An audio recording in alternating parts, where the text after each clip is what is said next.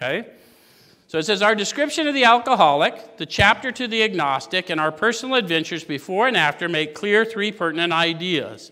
So the description of the alcoholic came in the doctor's opinion, Bill's story, there is a solution, more about alcoholism, yes? Okay?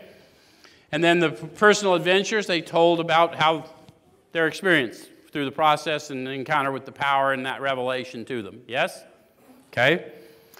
Okay, so these clear three pertinent ideas A, that we were alcoholic, and that we could not manage our own lives.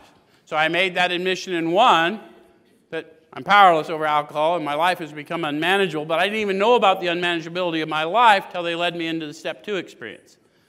So without even knowing, I stepped in faith based on the miracle I saw of your recovery.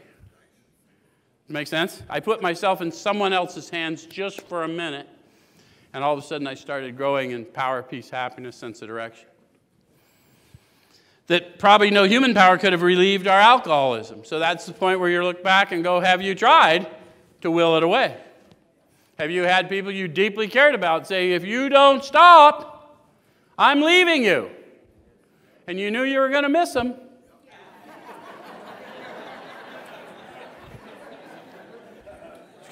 Gonna suck to see you go. But if you're easily disappointed,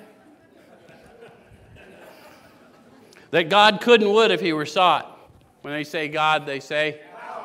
that power couldn't would if he were sought. Who, is, who among us is not a power seeker? All of us are power seekers. We've just been looking in the wrong place. Now we're going inward.